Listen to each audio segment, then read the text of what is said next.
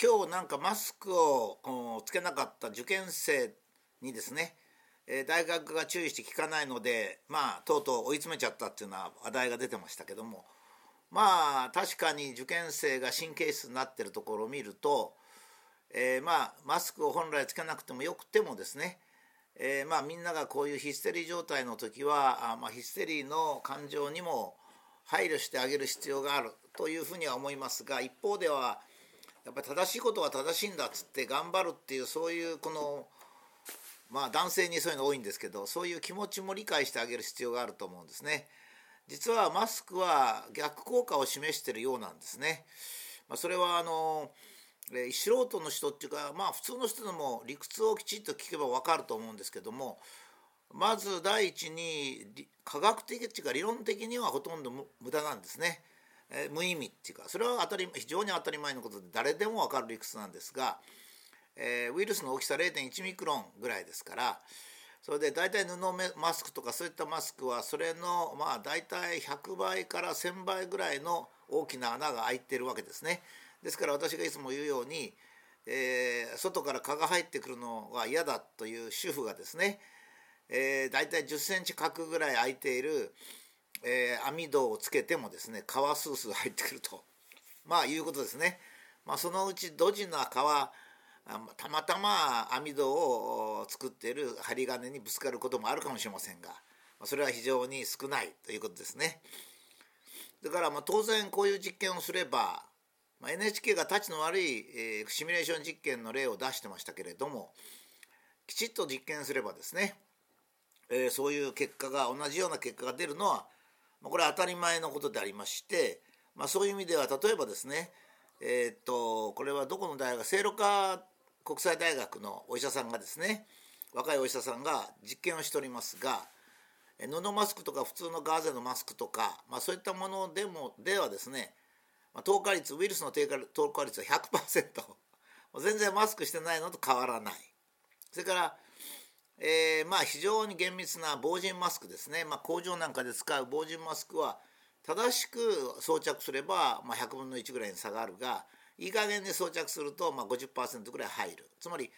こう今度はあのあのもうすごく息苦しいような通常工業的に使うような防塵マスクでもですね鼻のところが開いてたりしますとやっぱりそこの隙間から入りますからね50%ぐらい抜けるということでまあ我々が日常的に布マスクとかガーゼのマスクを買ってですね、まあ、電車の中でしてるふりをしてますけど、えーと、これは全く無意味なんでやっぱり誰かが全く無意味だっていうことを言ってあげなきゃいけない。まあ、裸の王様みたいなもんでもう全員がしなければ気が済まないようになってますね。で科学的にはもちろんその大きさの意味で無意味なんですがだけどですね唾が飛んできた時にその唾がでマスクをしてなかったら唾が直接口の中に入るけどもマスクをしてればマスクで防がれるというふうに錯覚してる人が多いんですよ。これは実は逆なんですね。例えば、まあ、電車の中でマスクをしてて、まあ、突然隣の人がゴーンって咳するとそうするとその飛沫がまああれも大体8メートルぐらい飛ぶって言われてますかね、まあ、そのぐらい飛びますので当然自分の顔面にも来るわけですね。でところがあのマスクをしてなければ、まあ、そこでティッシュででも拭けばですねあの例えばアルコール製のフィあのティッシュっていうかで拭けばもうそこで取れちゃうんですけど、えー、マスクをしてますとね唾のついたあのウイルスの入っている唾の飛沫がですね、えー、あのマスクについちゃうんですよね。もう当然つくから防げるわけです。ところがその後全然呼吸でもしないとかそのマスクをすぐそこで捨てればベースなんですけどもしもそのままマスクをしてますとね、えーと、だんだんすぐ、まあ、かなり早い時期に、え、水分は飛んでしまいますからそうするとウイルスだけになりますねそうすると自分が息した時に自分の肺の中に入りますつまりマスクをすればするほど、えー、コロナにかかりやすくなるっていうことなんですね。ですからあのマスクをしてる人見たら「あなたマスクしない方がいいですよみんなのためにマスクしない方がいいですよ」というふうに逆にアドバイスしてあげた方がいいでしょうね。えー、つまり大きさから言っても無意味実験も無意味それからつばあの唾の中にウイルスが入ってる場合は唾がすぐウイルスの表面で乾燥してしまいますからそれがあの入るということですね。それでもう一つは岐阜県のですねデータを 本当は実は自治体でですねえ最近はまあ私はあのお茶をいつも用意してあって私は大体昔からあの口の中が乾燥すると咳が出るんですがですぐお茶を飲むようにしておりまして喉についているウイルスも洗い流してるつもりでありますけどね。えー、っとあの岐阜県でですね、まあ、岐阜県でもどこでも東京都でもそうなんですけどもえー、っと保健所が調査してる時はですねマスクしてるかどうかもしてたかどうかも患者さんについては調査してるんですよ。ところがとにかく隠せ隠せでね隠してるもんですから出てこないんですが、えー、岐阜県についてはちょっと知り合いがですね調べてくれまして最近特に岐阜県はマスクしてる人が多いもんですからですね調査をしたところ、えー、感染してるほとんど100%の人がマスクしてるんですよ。それもかなり厳重にマスクして家庭でもマスクしてるっていう人も結構多いんですね。ほと全部が感染した人の全部た僕がずらーっと見たところではデータをよこしてくれたんでずらーっと見た時は全員感染した人が全員マスクしてました感染した人が全員マスクをしてるってことははっきりとマスクがコロナを防ぐことができないってことですこれはですね僕がいつも引用する2020年3月12日の東京都医師会のステートメントの中にですねマスクというのは感染を防止するのには役に立たないと、まあ、コロナにかかった人が周囲にあの菌をまき散らさないようにするには一定の効果があるというふうに書いてありますが、まあ、こういったその医学的なきちっとした考察がですね、えーと、世の中では消えてしまってまさになんか集団リンチのようにですね、えー、マスクをしないやつは何だっていうことを言うっていうことが出てそういう人が出てきたっていうのが僕はちょっと悲しいんですよね。科学的にも無意味。から実績も無意味。実績のうち実験も無意味と言ってて実際の岐阜県の感染者もとにかくマスクしたら感染しないんだったらですね感染はやっぱ止まりますよ。自粛なんかしなくたって。マスクすりゃいいんですから。だけどこれだけ感染者が減らないっていうのはですねやっぱりマスクには防御機構がない。っていうことなんですね。ですからその防御機構のないものを使ってもいけないし、まあ、さらに僕は、えーと、飛沫で感染する比率が低いと思ってるので、まあ、そういう意味でもマスクをするとやっぱり接触感染がおろそかになって私が目撃した例では、まあ、東京都のエスカレーターのベルトのとこに手当ててる人もいたし平気であのどっかあちこち触ってる人もいるし家の中なんかもう、えー、唾液のついたあ そのシーツとか枕カバーをあまり変えずにですね 寝てる人もいるようだしそれから机の上をまあ、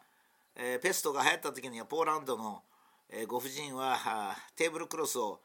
アルコールのウイスキーをしませたもので拭いてたわけですがそれであ感染を防止したんですけど、まあ、そういうこともあんまりしないで、えー、食卓のテーブルの上もほとんど拭かな拭かないっていうか布水で拭いてもダメなんですよね。やっぱり殺菌剤をちょっとまあジャイアンツさんが一番いいと思うんですけどジャイアンツさんで拭くというのが一番いいと思うんですね。まあ、ジャイアンツさんは変なところの利権があってアルコールじゃなくてダメだ。ジャイアン酸はダメだとかジャイアン酸とジャイアン酸ソーダは違うんだとか科学的にむちゃくちゃなことを言う人が突如増えてですね、まあ、僕なんかもバッシング受けたんですけど、まあ、学問的には全く無意味なことを言ってきたんですけど、まあ、ああいう人たちはもうしょうがないんですよ。利権派だからね。だからそういうジャン酸で拭くと、まあ、あのジャン酸というかジャン酸ソーダっていうかどうせプラスイオンが必要ですからね。えー、ソーダであるカルシウムであれまあカルシウムってこと普通ないんですけどソーダなんですけども、えー、そういうものがなきゃいけないんですが、まあ、そういうことを科学的な知識をご存じない人かもしくは利権派でそれで騙そうっていう人がこのせっかくいい消毒薬だったジャンス酸ソーダもしくはジャンス酸をですね使えなくしちゃったっていうのは非常に大きな問題でした。おそらくこれによってかなり日本の感染を増やしたと思うんですけどね。やっぱり調べもしない何もしない一人一人が意識をあの責任も持たないで集団リンチのように自分の何て言うんでしょうかねちょっとこの頃そういうところありましてねこうイライラすることを他人を非難することによって解消するっていうような風潮はあんまり良くないですね。まあ、日本人はそういうことは今までなかったんですけどね、えー、それであのまあ、マスクについては非常にそれでまた感情的になりやすいものなんですよ。人間っていうのはあの感情的になりやすいものがあって感情的になりやすいっていうのはですねうすうす自分が間違ってるかもしれないなと思うことを主張する時はやっぱ人間はやっぱり我々とこう善意のものですからねちょっと引け目があって感情的になるっていうのが普通なんです。例えばあの今ではいいのはですね PCR 検査で陽性の人をあのテレビでは感染を確認したっつってるんです。感染したと言わないんですね。感染を確認した。これもやっぱりそうなんですね。心理的には感染したとちょっと言うのに多少躊躇しちゃうんですよ。